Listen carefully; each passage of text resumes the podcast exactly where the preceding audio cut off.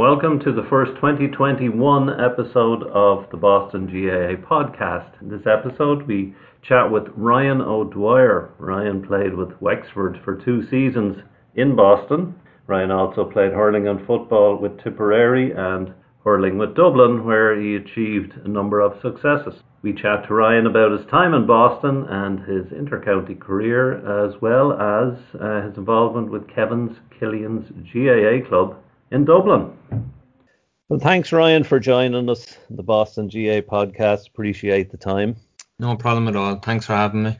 Um, so I suppose we're kind of asking you on the show because you spent a couple of years in Boston, but um, you know you've had a very, very storied and and maybe not, I suppose, not as straightforward an inter-county career as as a lot of people who, who kind of spend their their careers with one county. But you know, you could join the Dublin team when they were looking for a little bit of a boost and trying to kind of bring their standard up a bit. And you had success with Dublin, but you also at your native county Tipperary had a lot of success as well. Just tell us about, you know, when you were an underage player, you you were involved with Cashel, you're from Cashel and Tipperary has a, a storied hurling tradition. In a lot of ways, um, I don't know if a lot of people might, you know, certain counties that'll be tradition kind of maybe might be a little bit aloof, you know, when it comes to the sport. You know, tell us when you were a kid growing up in Cashel, you grew up during that era when Tipperary had a very successful county team. The players, your own Cormac Bonner from Cashel was on the player and on the team, and Pat Fox,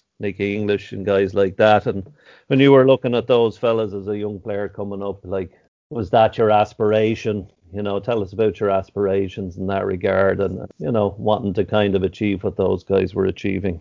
Yeah, I, I suppose growing up, I, I suppose my first uh, sporting memories growing up was um, the penalty shootout in the World Cup in 1990 and Tip win the 91 All Ireland. They they were my first two sporting memories. I know I know Tip won the All Ireland in '89, but I suppose that I, I was three at the time that didn't have as as big an impact on me. But first two sport memories, the World Cup and '91 when All Ireland and you know, um, they they growing up in Tip and especially the, the family I came from, we had a real sporting family. Whether it was playing hurling, football, soccer, rugby, it didn't matter. Doing my sister was doing athletics, it didn't matter. We were always thrown out onto the road and play play something there.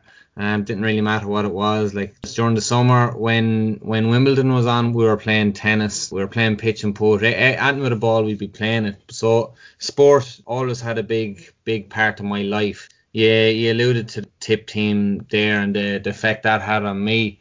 I suppose when I was just coming into knowing what was going on, uh, would say the early 90s, Cashel were flying it at the time. It was the best ever team Cashel had. It was the only time they won uh, a county champ, county senior uh, hurling championship.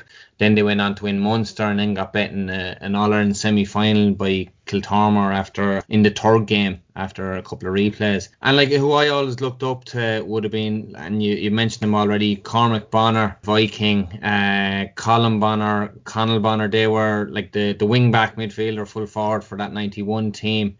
And then I suppose when I started playing properly, who who played a big big part of my uh, development as a hurler because I looked up to him, and anytime you'd meet him was always a, a gentleman to talk to. Would have been Raymie Ryan. He went went on to hurl for Tip.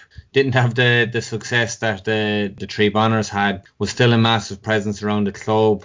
Um, just such a gentleman, and did play a big part of my hurling career anyway.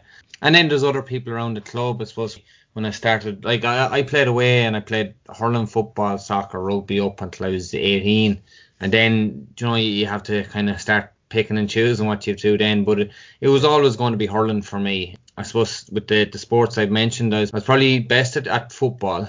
Um, then rugby and soccer would have been second and third, and I was probably hurling would have been fourth for me, as in my my natural ability. But I just always had a love for hurling. It was just, it was, I won't, I won't say it was in me. It was fostered in me. Like the, the seed was planted and it, and it grew because I, I just love hurling. And look, I suppose if it was up to natural skill in hurling, I'd probably, I, I'd never have stepped foot on an intercounty pitch. But uh, it was just the, the raw passion that I had for hurling that and attitude that I had towards hurling that got me to where I did.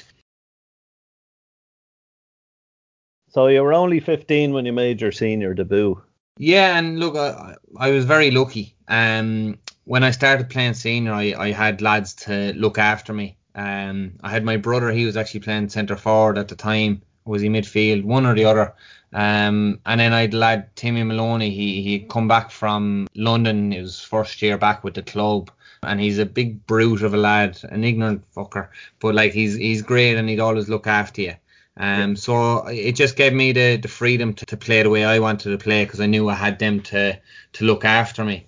But uh, yeah, I remember I Pat Donoghue, he, he was a great hurler with the club as well. He was selector at the time and like he came down to me the the 16s or minors I don't know which one it was were training at the time and he came down and he said straight straight out to me he said here will you come train with the seniors so I went train with the seniors anyway and played Galtee Rovers um, in the, the championship and I think I came on at about maybe 10 15 minutes to go and I, I like I can remember it so well. A lot has happened since then but I can remember that so well.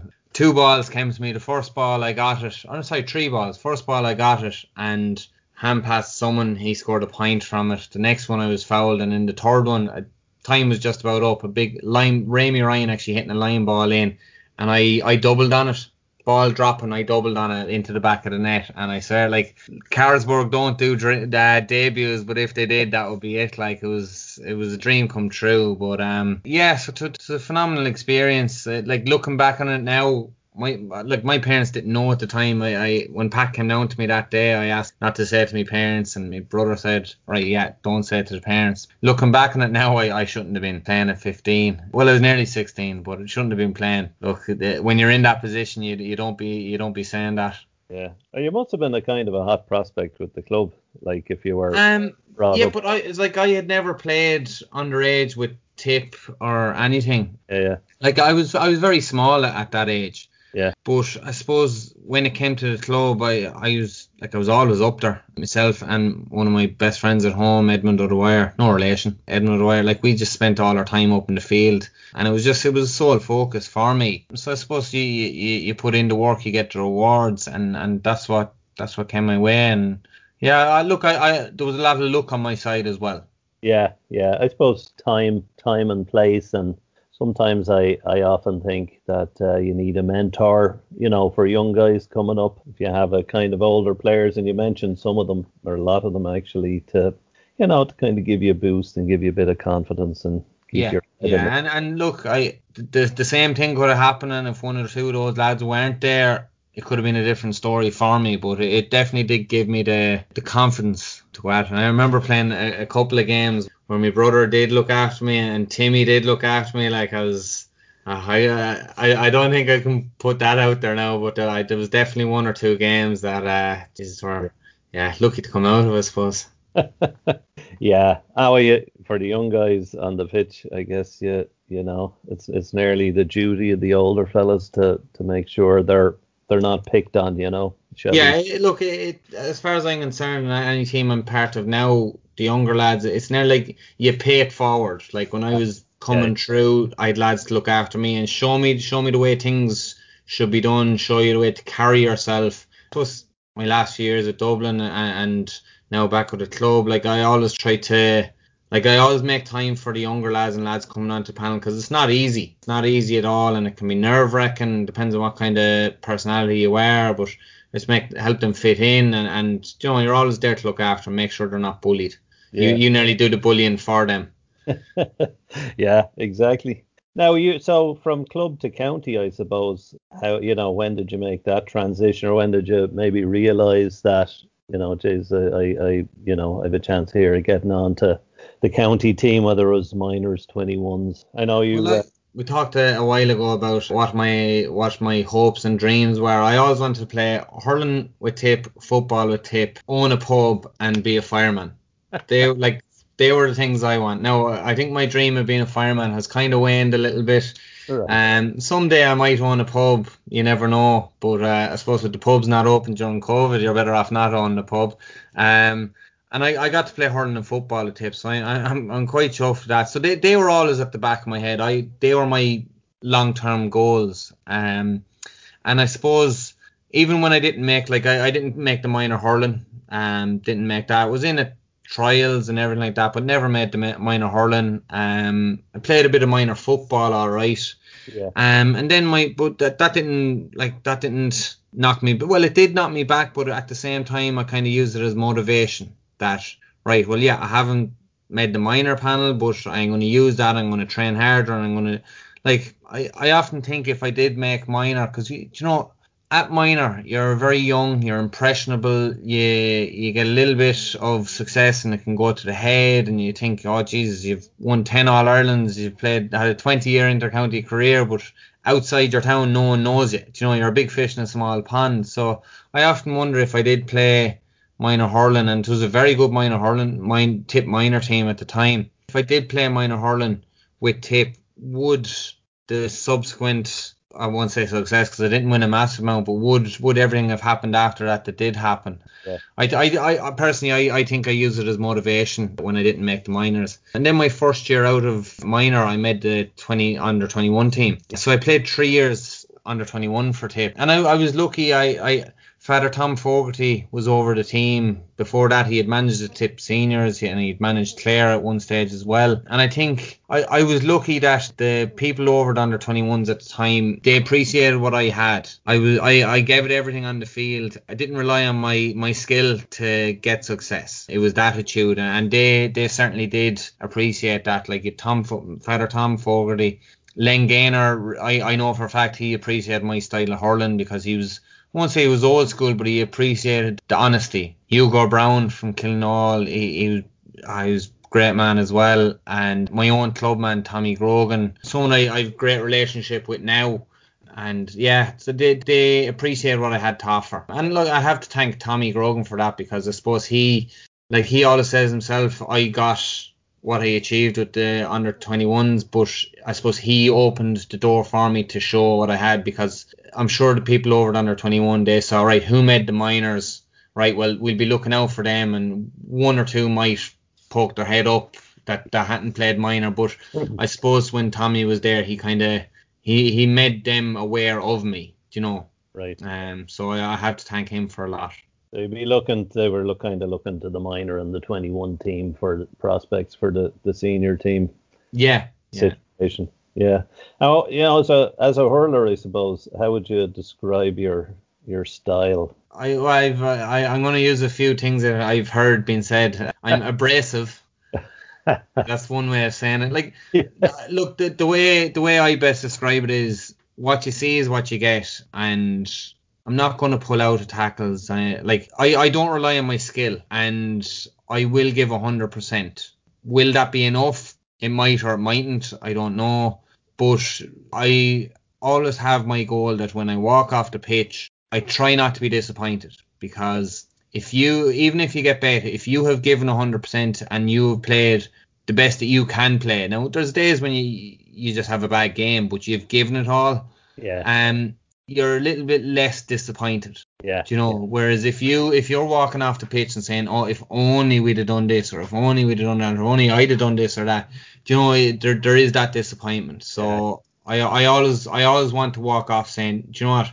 At least I know that I've given hundred percent." Yeah. You know, and and I suppose I know I'm saying if I've given hundred percent, but like if everyone goes out with that attitude, and it's not it's not about the individuals, about the team, but eh, I think if everyone looks after their own game yeah. and has has the philosophy of well I'm going to do everything I can to make my teammates job easier. I think that's a, that's a winning mentality yeah. you know? yeah. Yeah. I would just say like hurling I suppose to if you go back 10 15 years you know some people used to think of it as very much an individual player's game. Like the team aspect wasn't as kind of you know maybe important as with football you know? Yeah I'm going to say football, where you know, fellas, you look after your own corner. If you're a forward, you kind of get out in front of your man and make your own space, type of thing. Yeah. Well, it looks like hurling has changed an awful lot in that regard. Yeah, I, I certainly think it's more about the possession of the ball now, because if you have the ball, the other team can't score. You know. Yeah. But yeah. I, I, yeah, I, I see what you're saying, but I, for me, it still is a case of you win your battle. Yeah. You know, because because you can score from you can score from 70, 80 yards, whereas football football you can all drop back behind the ball.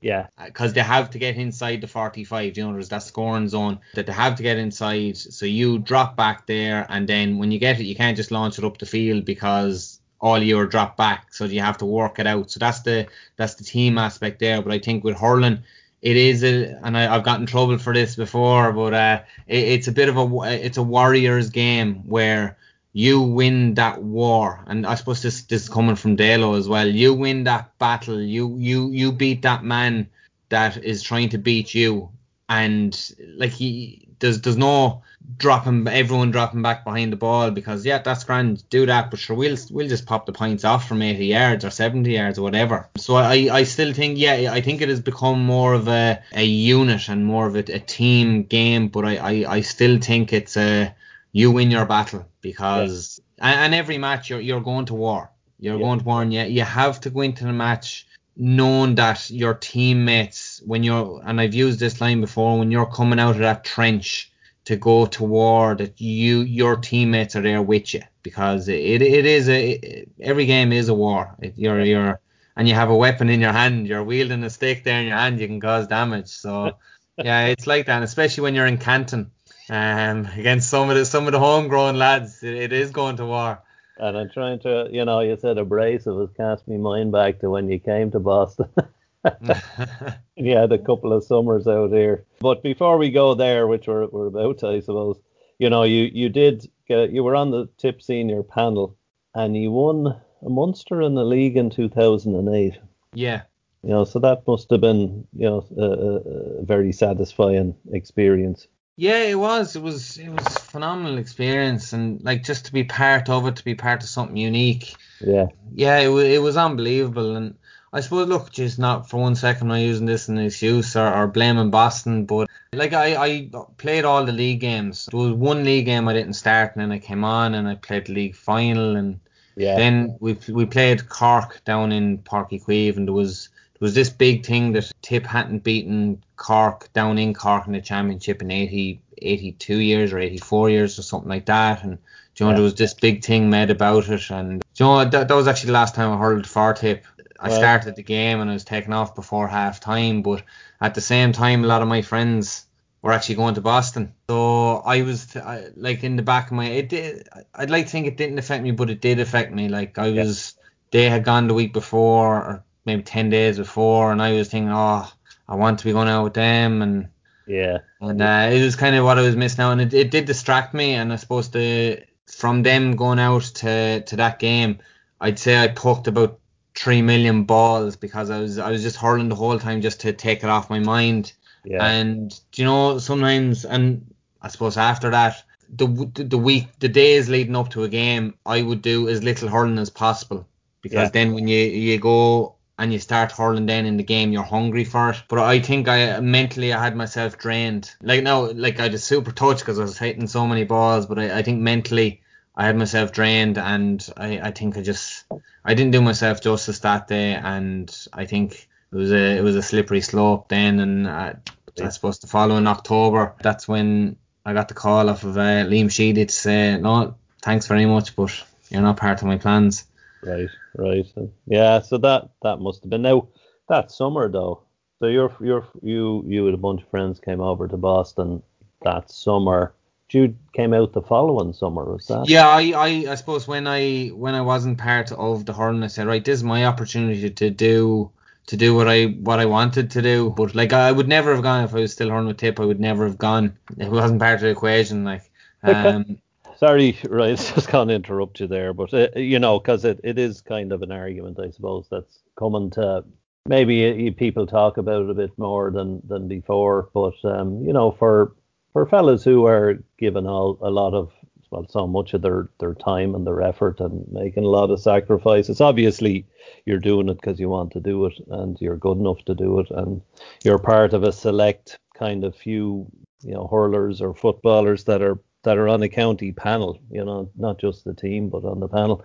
But to have the chance to to take a year to go and travel you know like that's something that maybe in the past would have been frowned upon. Do you, do you kind of get the feeling that, you know, like here so and so, he's leaving the county panel because he wants to go and, and have a good time in America or, or wherever. Yeah. But do you think now that's becoming attitudes are changed a bit where you know people recognize a bit more the the fact that these are you know young fellas you know you're still a young guy in your 20s and you you kind of want to have a bit of a, an experience in your life and not miss out on that either yeah, I, I certainly think in the past it would have been frowned upon. Oh, geez, he's thrown away this opportunity, and not even by the, the intercounty management or anything like that. It's like growing up in a, a small enough town. It's it's everyone in the town yeah. that you're nearly listening to saying, oh, he's thrown away this opportunity, whatever. I think now people are more accepting of it. I still think there is that element out there that people will be like, oh, geez, he's thrown away. What's he doing? What's he doing? But they ha- whether it is male or female, you have to you have to live your life. Yeah. Um, and I suppose being out the other side of it now, gone through all that. If someone is 22, 23, and they think they have the opportunity to go away for the summer, and and just I, I know, look, I know you might miss out on an All Ireland or whatever, but you, go and you get life experiences. You you meet people you wouldn't have met otherwise. You do things you wouldn't have done otherwise. And then when you come back from it after enjoying yourself, and you, you might you might you might do it and say, yeah, look, I want to do this for the rest of my life. I want to stay in America, whatever. Or you might come back and say, right, well, look, that's out of my system now, and yeah, I'm finished college. I, I'm going to get a job now, and and I, I'm going to try settle down and, and work on my intercounty game whatever whatever county it is. I certainly think people are more open to it now. Um, and like I said, going out the other side, I would highly recommend everyone to to do what you have to do and just I yeah. suppose it do it while you can because you don't want to get to 26, 27, 28 and say, oh geez, I should have done that six years ago. I, I can't do it now. I can't be 26 now going out with the the 20, 21 year olds doing it. So, yeah. um, yeah, look, that's my recommendation. I'd, I'd suggest everyone do it. No, it's not for everyone. Some people yeah. just don't want to do it, and that's accepted. But if there is any any thoughts in your head at all, just go out and do it and uh, experience. You'll have the best time of your life. Yeah, and like you say, I mean, it isn't for everybody, and I suppose you make you make the best decisions you can. But um, you came in 2009. Nine, yeah when you came out and you how well was 10th, 10th of June 2009 what was the connection? You came out to Wexford the Wexford Hurling Club here in in uh, in, in the Brighton area of yeah well it, it's gas like I I actually sent um I didn't know him at the time, but I sent Peter Nolan an email saying that I was interested in coming out, and I suppose I, I had known a few lads that were, were hurling with Wexford the year before. So I said I was interested, and, and yeah, we chatted and yeah, it was brilliant. But then in the meantime, see, coming from Tip and knowing people like a uh, Skippy was in the same class as my brother growing up. Liam Toohey was good friends with my sister growing up, and it, my sister actually lives beside. My sister married a golden woman or a golden man. Liam Toohey's mother is living just up the road from my sister out in Golden. So got a call from Liam Toohey to see would it be interesting going to tape and you know, it, it did cross my mind because you have those connections there. Like straight away, I knew I, I didn't know them, but I knew there was two connections there in, in the tape team between Skippy and Liam. And it did cross my mind, but I suppose as far as I was concerned, I had already said to P. Nolan that I was I had my mind made up and that I was going. And I, and I, I, I look, I rang, I rang Peter and, and spoke with him about it. And you know, I, I look, I'm glad I made that decision.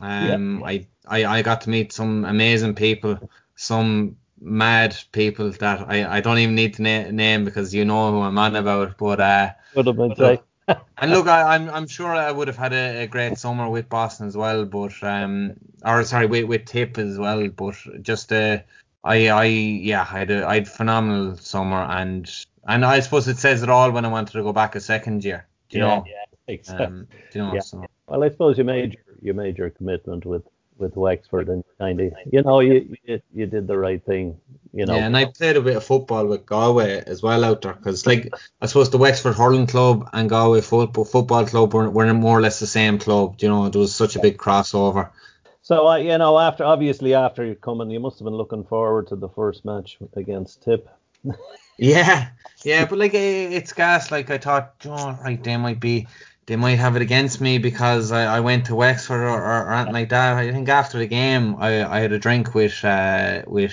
Liam Toohey, like, and you know, was you know the, the the lads the the older lads sorry to offend anyone out there as long as yourself Rory but the older lads out there they have been through it all they've had a lot of lads go through their hands and they just want you to come out and when it comes to the hurling or the football whatever the case is that you, you give 100% and that they understand you're out there for a, a good time and to have a great experience so yeah, when you're on the pitch, they, they want to take off your head. But as soon as you walk off it, they go over to the bar and they'll be buying you a drink and you'll be buying them and just having having a good time. Yeah, yeah, yeah. So and, and that's I suppose that's unique about the GAA as well. Um, yeah. and it's great and like there's some phenomenal people in in Boston in the GAA in Boston that like you, you just you, you see so many characters out in Canton um, and even like, look, we, we might be looking at a, a hurling match, and then you might see Shannon Blues playing, and you see Eddie Freely going up the sideline, and he going mad, and you're like, these lads are they're, they're cracked, like they're they're tapped, but it, it's unique, it, it, it's and it's phenomenal to experience. Yeah, yeah, ah, yeah. I mean, the, the I read somewhere, you know, going out to somebody said somewhere going out to Canton on a on a Sunday in the summer it'd be the nearest. It, it's almost like going to uh, you know a club in Ireland. You know. Yeah, it is. It is, and especially I suppose if you're out there for the summer, you're seeing people that you're in college with. You're seeing people. You're seeing people from all over Ireland that you you have you, you might not have seen for a while. Yeah. Um, and yeah, it's experience. You, you meet so many friends out there as well. Yeah. Um, and then the the odd person like Kevin O'Brien throws the head out there, and you're thinking, oh, geez, he's the last player. He retired Mike Tyson or whatever. Oh yeah, yeah. Or what's his name? Is Kevin McBride. Kevin McBride, sorry, yeah, Kevin McBride. Yeah, yeah, he's still in Boston. Yeah, yeah, and yeah. he's down in Canton uh, occasionally. Yeah, yeah, yeah. yeah. I remember the first time we saw this six foot eight man, you're thinking, jeez, oh, like, he's the man that retired Tyson, you know. So, and you just see great heads out there, like, and it's just, yeah, yeah. it's unbelievable. It's unbelievable. I suppose on, on on that note, you know, was there anything that you kind of, I suppose, what would have been?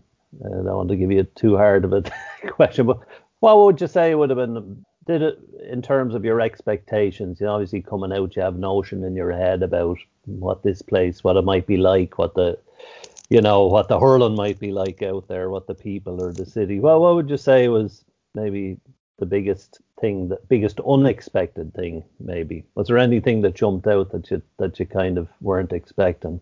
Um, I wasn't expecting to like I yeah I was expecting a couple of people to be all about you and real nice to you and try to put you up, but I suppose what did surprise me is that there was so many. Yeah. Like, a, everyone just wanted to help you. Yeah. Um, and not just me because they might have had been part of the club or, or anything like that. They they were just accepting of everyone Irish out there. Um, as long as you didn't act a clown, they, they would have done anything for you. Um, it was just it was just a, an unbelievable experience, and I, I, suppose it's like what I what I referenced already uh, about making your your senior debut and, and young lads coming onto the panel now. You want to pay it forward. People looked after me when I started playing senior, now it's my turn to look after them. It's the same going out to, to Boston for the summer and playing hurling. People yeah. are looking after you because they were looked after as well. Yeah. Um, yeah. you know, and it's a real community thing out there. Do you know, yeah. back in Ireland, you, you have your, your club, you have your community spirit. Whereas Boston and New York as well, the GAA, it, it brings people together. Yeah. Do you know, yeah. no, it splits people apart as well. only only on the pitch though. Yeah, only on the pitch. yeah, when you put it that way. Yeah, absolutely. I mean here even when you live here and you have a long winter with really not much going on and every everybody kind of backs into their own kind of shell in a way from October to, to March when you know, when things open up again in Canton and you go out there and you see people you haven't seen in four months or six months, you know, mm. it's it's kind of a real coming together of, of yeah. people then for the summer. And then by the time you get to July and August, you're you're nearly sick of them again. Sick of them again. no, but it, it, it was great. Like the some look, some of the people I've met, I suppose. I, I when I went out, I was part of the Wexford Hurling Club, and they, they were different to all the rest of the clubs because you look at Tip or or Galway, there's a lot of older people in the club or Toms. Like there's a lot of older people in the club, whereas like the oldest involved in the the Wexford club at the time were were Peter Nolan, um, yeah. Peter Ryan, Dom, uh, yeah. like they they were the oldest and they were in their late twenties, early thirties, like, and you know it was. I suppose so you had a unique relationship with them because they didn't have, no it's different now because they all have kids and they're all married but like they didn't have to be leaving you to go home to their family or mind the kids or anything like that they were going out with you and they were they were nearly the bowlest out of all of us like the settled lads because they were they, they, they got to blame all the the summer lads whatever they did yeah. so yeah like you, you just build a, a great relationship with them and like I got married there four years ago now near four and a half years ago now and like there was a table there where it was just the Boston lads, like. And if lads could have come home, there would have been a second table, do you know? Um, so yeah, I'm just just lucky to have, have met those people. Um, and over the two clubs, like over Wexford and, and with the Galway football as well. Um, yeah, there's there's a lot of stories I could say from them as well. So well, life lifelong friendships. You know? Yeah, yeah, definitely. Yeah. The first year you were over now, 2009, you got to the Wexford's got to the final but you got hurt, so that must have been a. Mm, yeah. I, uh, one of my abiding memories, I think, of of you in Canton was actually when you were hurt. I, I was probably in the press box or something, but you couldn't play, and it might have been a semi-final. I'm not sure it was the final, but the official kind of rules say you can only have, I think, for hurling five people on the sideline. So you weren't one of those people, but you were in the stand, and you you obviously were hurt because you were limping up and down the stand, but you were following the play, up, out, outing at the lads, and I said, Jesus, this guy's fucking wired. Yeah, I was going every puck of a ball. I was doing it. Do you know that kind of way? How did you get hurt? Were you hurt in the game or were you hurt in training? No, I was actually hurt. We were inside in Lansdowne Street. Don't know if I should be saying this now, but I actually I, I was going out outside because there was a drinking area outside, but I actually went out the wrong exit. I went out the, the fire. I was going down the fire exit, and then when I realised it was, I went to turn back, and your man wouldn't allow me back. And I, I said, right, look, I, will go out. Just let me finish my drink. I, I was after smuggling in a nagging of whiskey, and I had dumped that into the drink. Oh. So let's say it wasn't one you'd be t- drinking off the head straight away. It was uh, it was very very very strong. So I went to drink and I was like, oh jeez. I said, just give me time here. But he, he was he was basically pushing me out the door. Yeah. Um, and he he he spilled the drink all over me. And I, I went to push him, and then as soon as I pushed him, there was about four lads on me straight away, and uh, oh. I, I I didn't want to go to the ground, so I, I was I, I wanted to stay up, yeah. One of them hit me into the side of the leg or side of the knee and actually broke a bone in my leg. So not ideal, but sure, look, these things happen. Um, yeah, they don't. I suppose over here. I mean, I, I've been a long time since I've gone out anywhere, but they, they kind of don't mess around. Yeah. No, when it comes to that type of thing, like whether it's you know the cops or you know the nightclubs. They just kind of it's all sure. you know it's all in. That was well, that was a that was must have been a big disappointment that you missed the final though. Yeah, yeah, it was disappointing, no, but.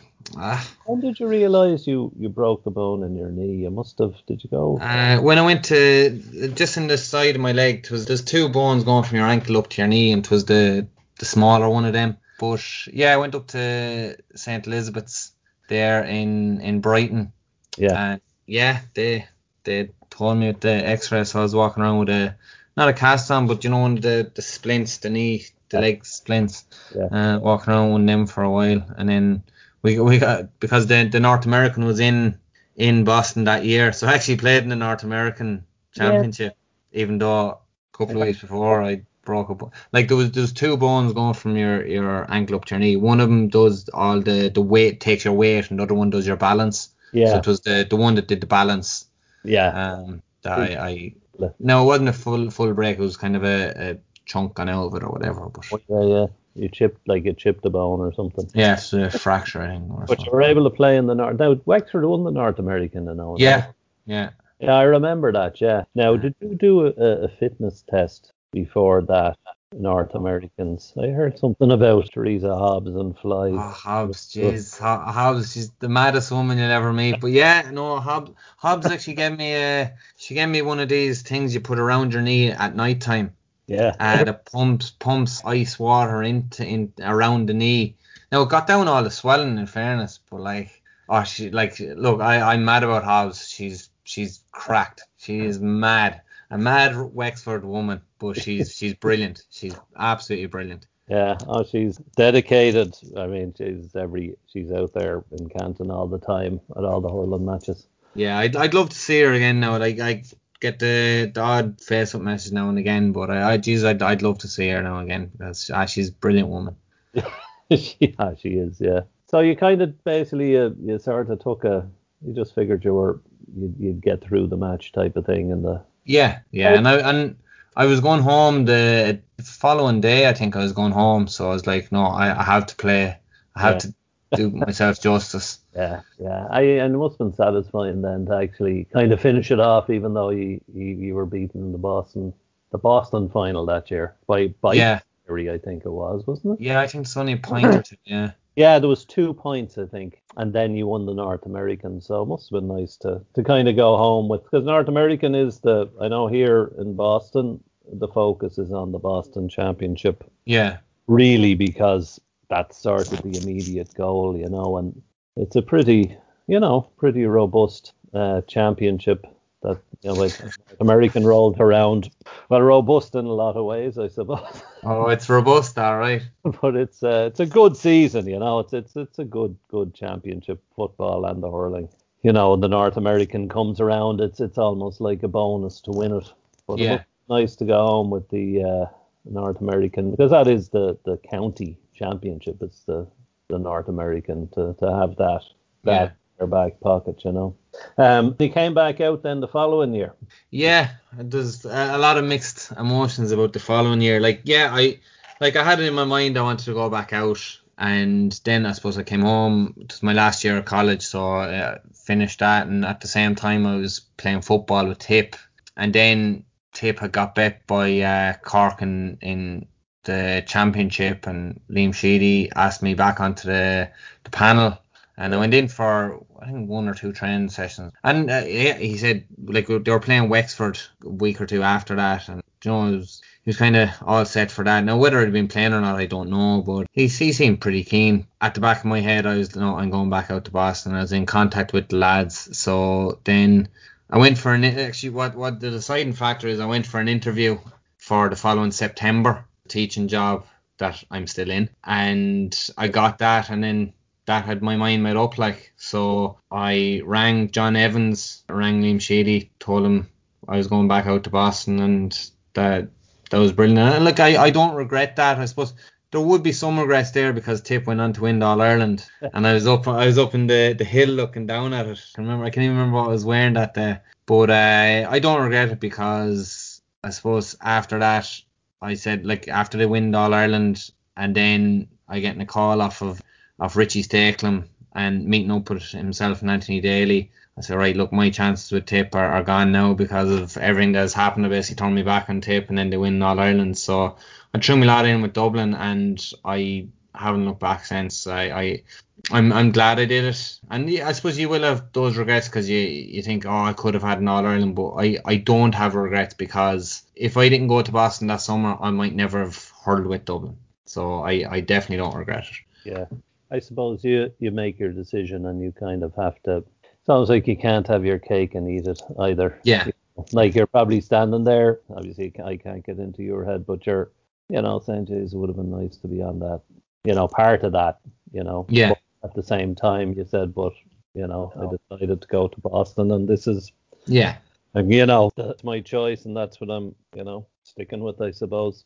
Yeah, yeah, and and look, I, I don't regret it because like if I'd if I was with tape, I don't know would I be in Dublin now. I don't know would I have met my wife. I there's a lot of things, you know. Yeah. So I came up to Dublin, got a, a, a job in a good school, and yeah, I had a good few years at Dublin. Met friends there that I, I- I'll have forever as well. And you know, I I, I don't regret it at all. And you came into Dublin, I think, It's actually a fella from my own club, a fella called Tommy Naughton. I don't yeah, know. Tommy Naughton. Yeah, Tommy was gone. It was Anthony Daly. Yeah. I think Tommy left in 07 or 08, was it? Yeah, he was just not long before Anthony Daly. Tommy managed the, the team for a couple of years. I mean, Yeah. Tom, I actually just speaking about Tommy Naughton now. so I say, I know what you've met him, but uh, he uh, as as a clubman in, in Scoil Uí Chonaill, he was you'd, you'd you'd die on the field for him, like you know. Yeah, Well, he- he's over their their senior hurling team now, and like their senior A, which is a massive achievement for him, like because they would have been down intermediate, like so. Yeah, I uh, uh, O'Connell's always had a lot of, or Scoil Uí Chonaill had a, a lot of dedicated, dedicated hurling people, and Tommy, well, Tommy played both hurling and football, but he was uh, he was on the he played for Dublin himself, you know, back Yeah. in the eighties. You know, Dublin would have been, I don't know, Division Two, kind of on a par with like you know maybe Westmeath. Yeah, Um, but when you came in, Dublin, you know, were definitely def- in, the, in the hurling stakes were definitely on the up and had had big bigger aspirations, and you were part of bringing that team to the first Leinster title in 52 years and winning the league in 2011. Yeah. I, I, we're just I'm very lucky, and I've I've spoken a bit here about luck, but I was definitely lucky.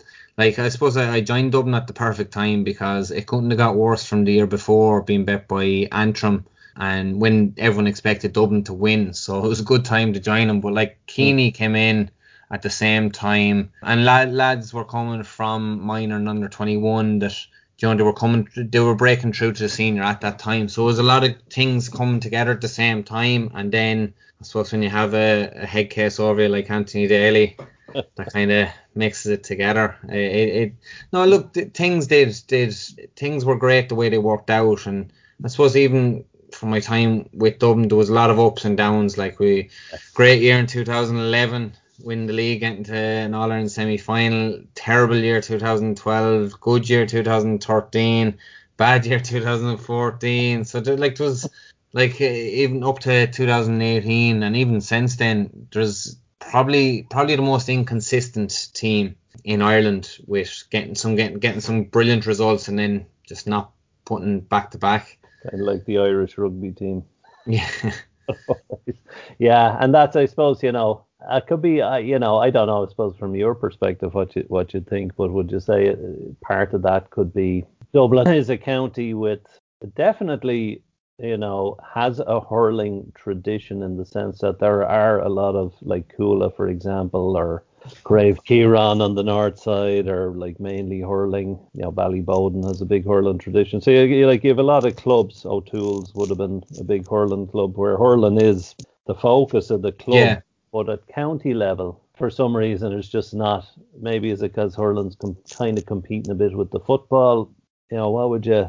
Yeah, well, there, there, look, there's so many discussions we could have over this, and I don't know how long the podcast is. Is it going to go on for six hours? But like, there, there's so many discussions you could have, so many arguments you could put for for either way. Like, I suppose you're you're doing the comparison between hurling and football there. Like, if I'm a young lad, 13 or 14 now, and I'm coming up and I'm good at hurling and good at football, I'm probably going to lean towards football because that's where the success is. That's Yeah. where the that's where you're going to get your All Ireland medal. If you're looking at the teams now, I suppose the only way you'd be picking hurling is if over football if you if you can make it in both is because you just love hurling. Like take that to O'Callaghan for example. Like he he could have won All Irelands with the footballers. Now I, I hate saying that because give him a big head. 'Cause look he's he's look he's my best friend. Like so I hate I hate paying compliments. Like he could have won All Irelands with the footballers, but hmm. just he was a hurler. He just all he wanted to do was hurl with Dublin. That's all he ever wanted to do.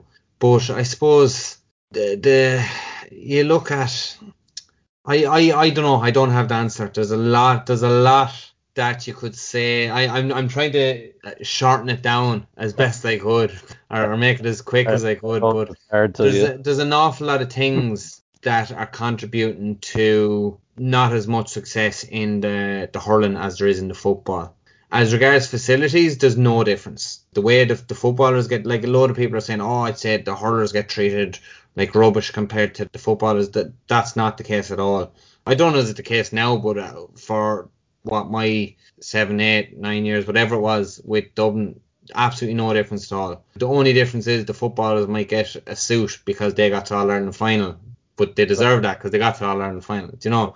But there's no there's no difference whatsoever. The facilities, no difference whatsoever. The underage, as regards development squads, I suppose that's where you, you could look at a difference. Is that are they more structured in the in the football that then they're getting the conveyor belt? Are they focusing focusing on the core aspects of the game that make you a better player? Are the right people involved in in the underage development squads at football rather than hurling? I I, I I reckon that's. I hope I'm not hanging anyone out to dry there, throwing them under the bus, but I think that's where where you look at it that the same players, same quality players aren't coming through in the hurling that they're coming through in the football, and I, I think it, it's definitely down to the coaching at underage. Yeah, yeah and I suppose nowadays, and you you're a fella who's played, you know, you've been played intercounty football with Tipperary, and you've played intercounty hurling with Tipperary and with Dublin. And there are a lot of, you know, Conal Keaney you mentioned there. He was like one of the stars of a of a Dublin football team that could never quite get over the line, and then he threw his lot in with the hurlers, and he was like one of the best hurlers on the team. Mm. So, you know, there's no room for dual players nowadays. No, I I I would love to say there is, but there's not. Even at club level, it's like right. We'll say my my first year with the Tip Seniors in 07. If you compare the training and commitment at intercounty level in 07, yeah, yeah, that isn't enough for club senior hurling or football now. That and that that's the way it has gone. Just like with like for some for some club teams, well well funded club teams, their backroom are nearly bigger than some of the, the we'll say the, the weaker intercounty teams. Do you know, which it's it's it's scary and it's not nice because the the GAA is about enjoying it. The, like the enjoyment is gone now. It's nearly like a, a job now.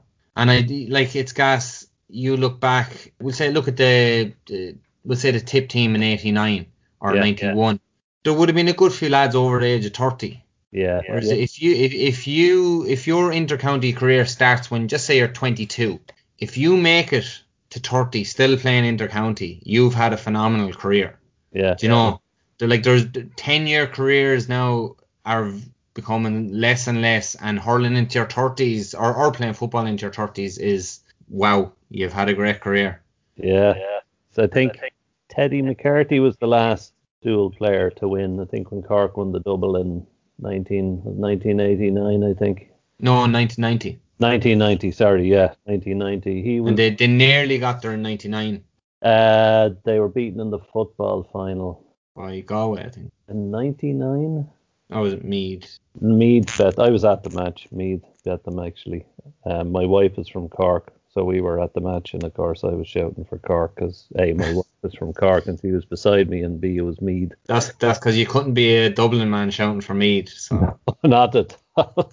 so it's kind of best of a bad bunch. Interestingly enough, one of the guys who was on that Cork football team in '99, a fella called Mark O'Sullivan, is um, he came over to Boston and he's played with Christophers in football here, and he's still here, you know. Right. Yeah, Teddy McCarthy probably be the last of the the dual legends in the history. Yeah, I'm, I'm trying to think. There's like Cadogan tried it for a couple of years with Cork. Um, yeah. Aidan, Aidan Walsh tried it for a couple of years with Cork. Keaney, yeah, he played hurling and he played football, but just they weren't in the same season. Different. Uh, same with Dotsy. Like they, they're just because yeah, it's just it's it. I think the the dual intercounty player is a thing of the past, and I, I think the the dual club player I think is starting to become a thing of the past. Bear, bear, you have just say you're a senior hurling team, yeah, and you're an intermediate football team, and you play for the crack, right? You know, but like take take Loughmore out of it, and there's very few. Yeah. Dual or, or like uh, Slaughtneil from from Derry, like there's another one, but like they're they're very they're few and far between where you have dual clubs. Like take take Kilmacud for example. Yeah. They're like they're senior in both both two totally different teams. Oh yeah, yeah. And you were obviously you, you won a couple of Dublin championships with Kilmacud. Yeah, in, in 12 and 14. Yeah, yeah. That must have been nice too. Yeah, it was nice. Um, lost a few as well along the way. Got bet in 15, 16, 17, 18. I got bet in about four or five in a row there, so that was disappointing. Yeah, well, you can't win them all, you know. I suppose you, but you, I've heard it before. You, you remember the ones you lost that you that you kind of wish you could have won more than the ones you actually won. Yeah, I actually agree. Yeah, I, I agree with that. Kind of a common theme, but um, so now you're. I know you've got. You're married. You got kids. You're you're living this the the more settled life. Uh, yeah, well, more settled life because the pubs are closed. Well, that's part of it, I suppose. Yeah, yeah. Jesus, that's uh, seems to be pretty pretty stringent in Ireland with the the the um the regulations. Obviously, you know the news that you're reading about about intercounty teams training when they're not supposed to be training is you know a big talking point these days. Yeah, but, look, all intercounty teams are at it. They're just not being caught. Yeah, yeah. Um, it just strikes me on that note. And the only thing I'll say about it is I'll, I'll, share my own opinion. Is I, you know, after all what we've talked about here, and and you know, you know yourself from your own career, you know, an intercounty, you're an intercounty footballer or you're an intercounty hurler that you just can't train. And that's really been, you know, you talked about the level of commitment, and that's kind of been your life for years. Yeah, it's it's been it, such a big part of your life, and then you, you're just not allowed to do it. Yeah. Um, and like I, I think every intercounty player welcomes the week or two off at the end of the season that you don't do anything. Then you, you just you have to get back into it, do you know? Yeah. But to say you're not allowed to do anything for long, and you can do all the training you want by yourself, but it's about getting out and like getting to the wall ball and, and the, the it's the competitive nature yeah. of uh, right we'll we'll have a free taking competition or we, we'll take shots right first to 10 or whatever do you know it, it, that competitive thing that i think is a it's an innate characteristic that you get as being an intercounty player whether it's hurling football camogie ladies football it doesn't matter and your your i guess your teammates you're all pushing each other to do yeah. that you know and that's part of it too is you can do a 100 meter sprint yourself but when you're trying to beat the fella beside you yeah. Otherwise, you're the one doing fucking 20 push-ups or whatever. You know that that pushes you even more. So yeah, yeah. I mean, I guess we won't get into it too much, but you get into trouble. Yeah, you'll be chastised. Yeah, but um, anyway, so you're involved now with your kids coaching um, with Kevin's Killians. Yeah, so, we we bought a house over here in 2014 in Kingswood in in Tallaght and I suppose there, when when Oisín started playing first, uh, when he was in nursery, I was bringing him over to Kilmacud. But we're, we're not living in the, the area. And like, geez, I was bringing him over there, and he might get friendly with a kid this week, but then the following week wouldn't even see that kid because you know there's so many there. Yeah. So you know, eh, and I suppose I I was thinking, you know, that that's the club I play with or played with. you know, at least he's something to to aspire to there. And, and Kevin's Killians was a, a junior team, so you know, and there's no there was no there was no hurling there. Like, why would he want to play for them? And then after training one day, we just happened to be up in Aldi there, and he, he bumped into one of his friends that he's in school with, and he had the Kevin's Killians gear on, Oisín had the Crokes gear on. They were like, "Oh, what were you training?" Blah blah. blah. And I suppose then I, it was that moment that I was like, you know what? Let him play with his friends. It's not about the the club. Let him play with his friends. So. Yeah. So when he got it, so just just before lockdown there last year, he got involved with Kevin's Killians, and then I kind of got dragged in yeah. And I'm actually on the committee now. I'm on the executive, so they, they really dragged me in. But I suppose when I did get involved, I was like, geez, like it, it's a, it's a brilliant club. I suppose if you go back 20 years ago or even 10 years ago, it was it was nearly like a social club because they had a they had a junior adult football team and there was nothing else there. But the the chairman that's there at the moment, I just I hope he doesn't listen to this because I, I don't want him to get a big head, but uh, he's done phenomenal work. Like he got involved about five, six years ago and has really driven it. So from from nursery level up to under 16 now, they've teams in in every age group. So up up to under 16, and then this year actually will be the first year that they'll have a hurling team. They're not not during the initial lockdown last year, but just when we things started to open up there in around June or July, I actually started up a social hurling team every Wednesday night. So it started off the first first session was about 14 there, and then it just kind of grew from that. So the this year they're entering two football teams, one hurling team, and they've a ladies football team for the first time ever. So at, at adult level, so it's great that like I think it's the fastest growing club in Ireland. Now that's easy when you have one member and so all of a sudden you have three members. Oh, 200% growth, but uh, or 300% growth or whatever. But uh, so but at least at least it's going in the right direction. Yeah. I suppose the the thing that that is against us the facilities. We don't have a clubhouse or anything like that. But hopefully, hopefully with it, some great people in the club, hopefully that will be down the line. In in this, particularly in the south side of Dublin, I mean, it sounds to me like you've got mega clubs. You know, like Kilmacud, you Yeah. know, their own club there, and that there's a lot of opportunity for you know, not not to say that you want to to split clubs up or split off from clubs, but for smaller clubs that are more focused on, you know, have more of a family atmosphere to kind of spring up, which it kind of sounds like is happening there. Yeah, I I uh, couldn't agree more with you. Like you look at the the area that Ballyboden cover, or the area that Crokes cover, the area that Cuala cover. They're they're the three big ones in we'll say the south side, and then you go up. Then Lucan are big enough as well, but then you go up north side, Na Fianna are just massive as well. And then you look at uh, you go over towards Crumlin, right? And from we'll say the Spawell roundabout over to Crumlin Children's Hospital, which literally if you go in a car and there's no traffic, you're there in less than five minutes. Like you have Faughs, Jude's, Crumlin, James Gaels, Good Counsel, Liffey Gaels. I'm, I'm sure I'm leaving out one or two. Red Darrig. You've a massive amount of clubs there. Now uh, Kevin's in down near Dolphins Barn.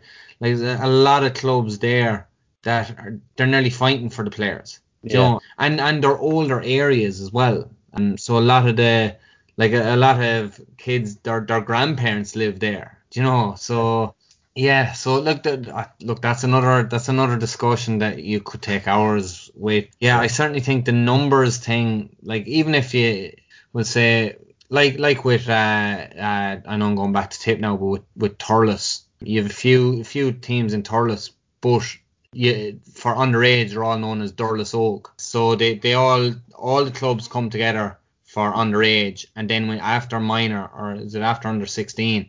Yeah, sorry, after under 16, then they can join which adult club they want. If they were to do something like that in with all the, the super clubs, we'll call it like Ballyboden, Cuala, Crokes, Na Fianna, and just did it with areas. So you live in this area, you're playing with, or we'll say you're playing with Stillorgan Hurling Club Yeah. and Stillorgan Football Club, and then from under six, uh, under 18 on, then then they get to choose right. I'm going to join Crokes, or I'll join Ballinteer, or I'll join Olaf's, or whatever.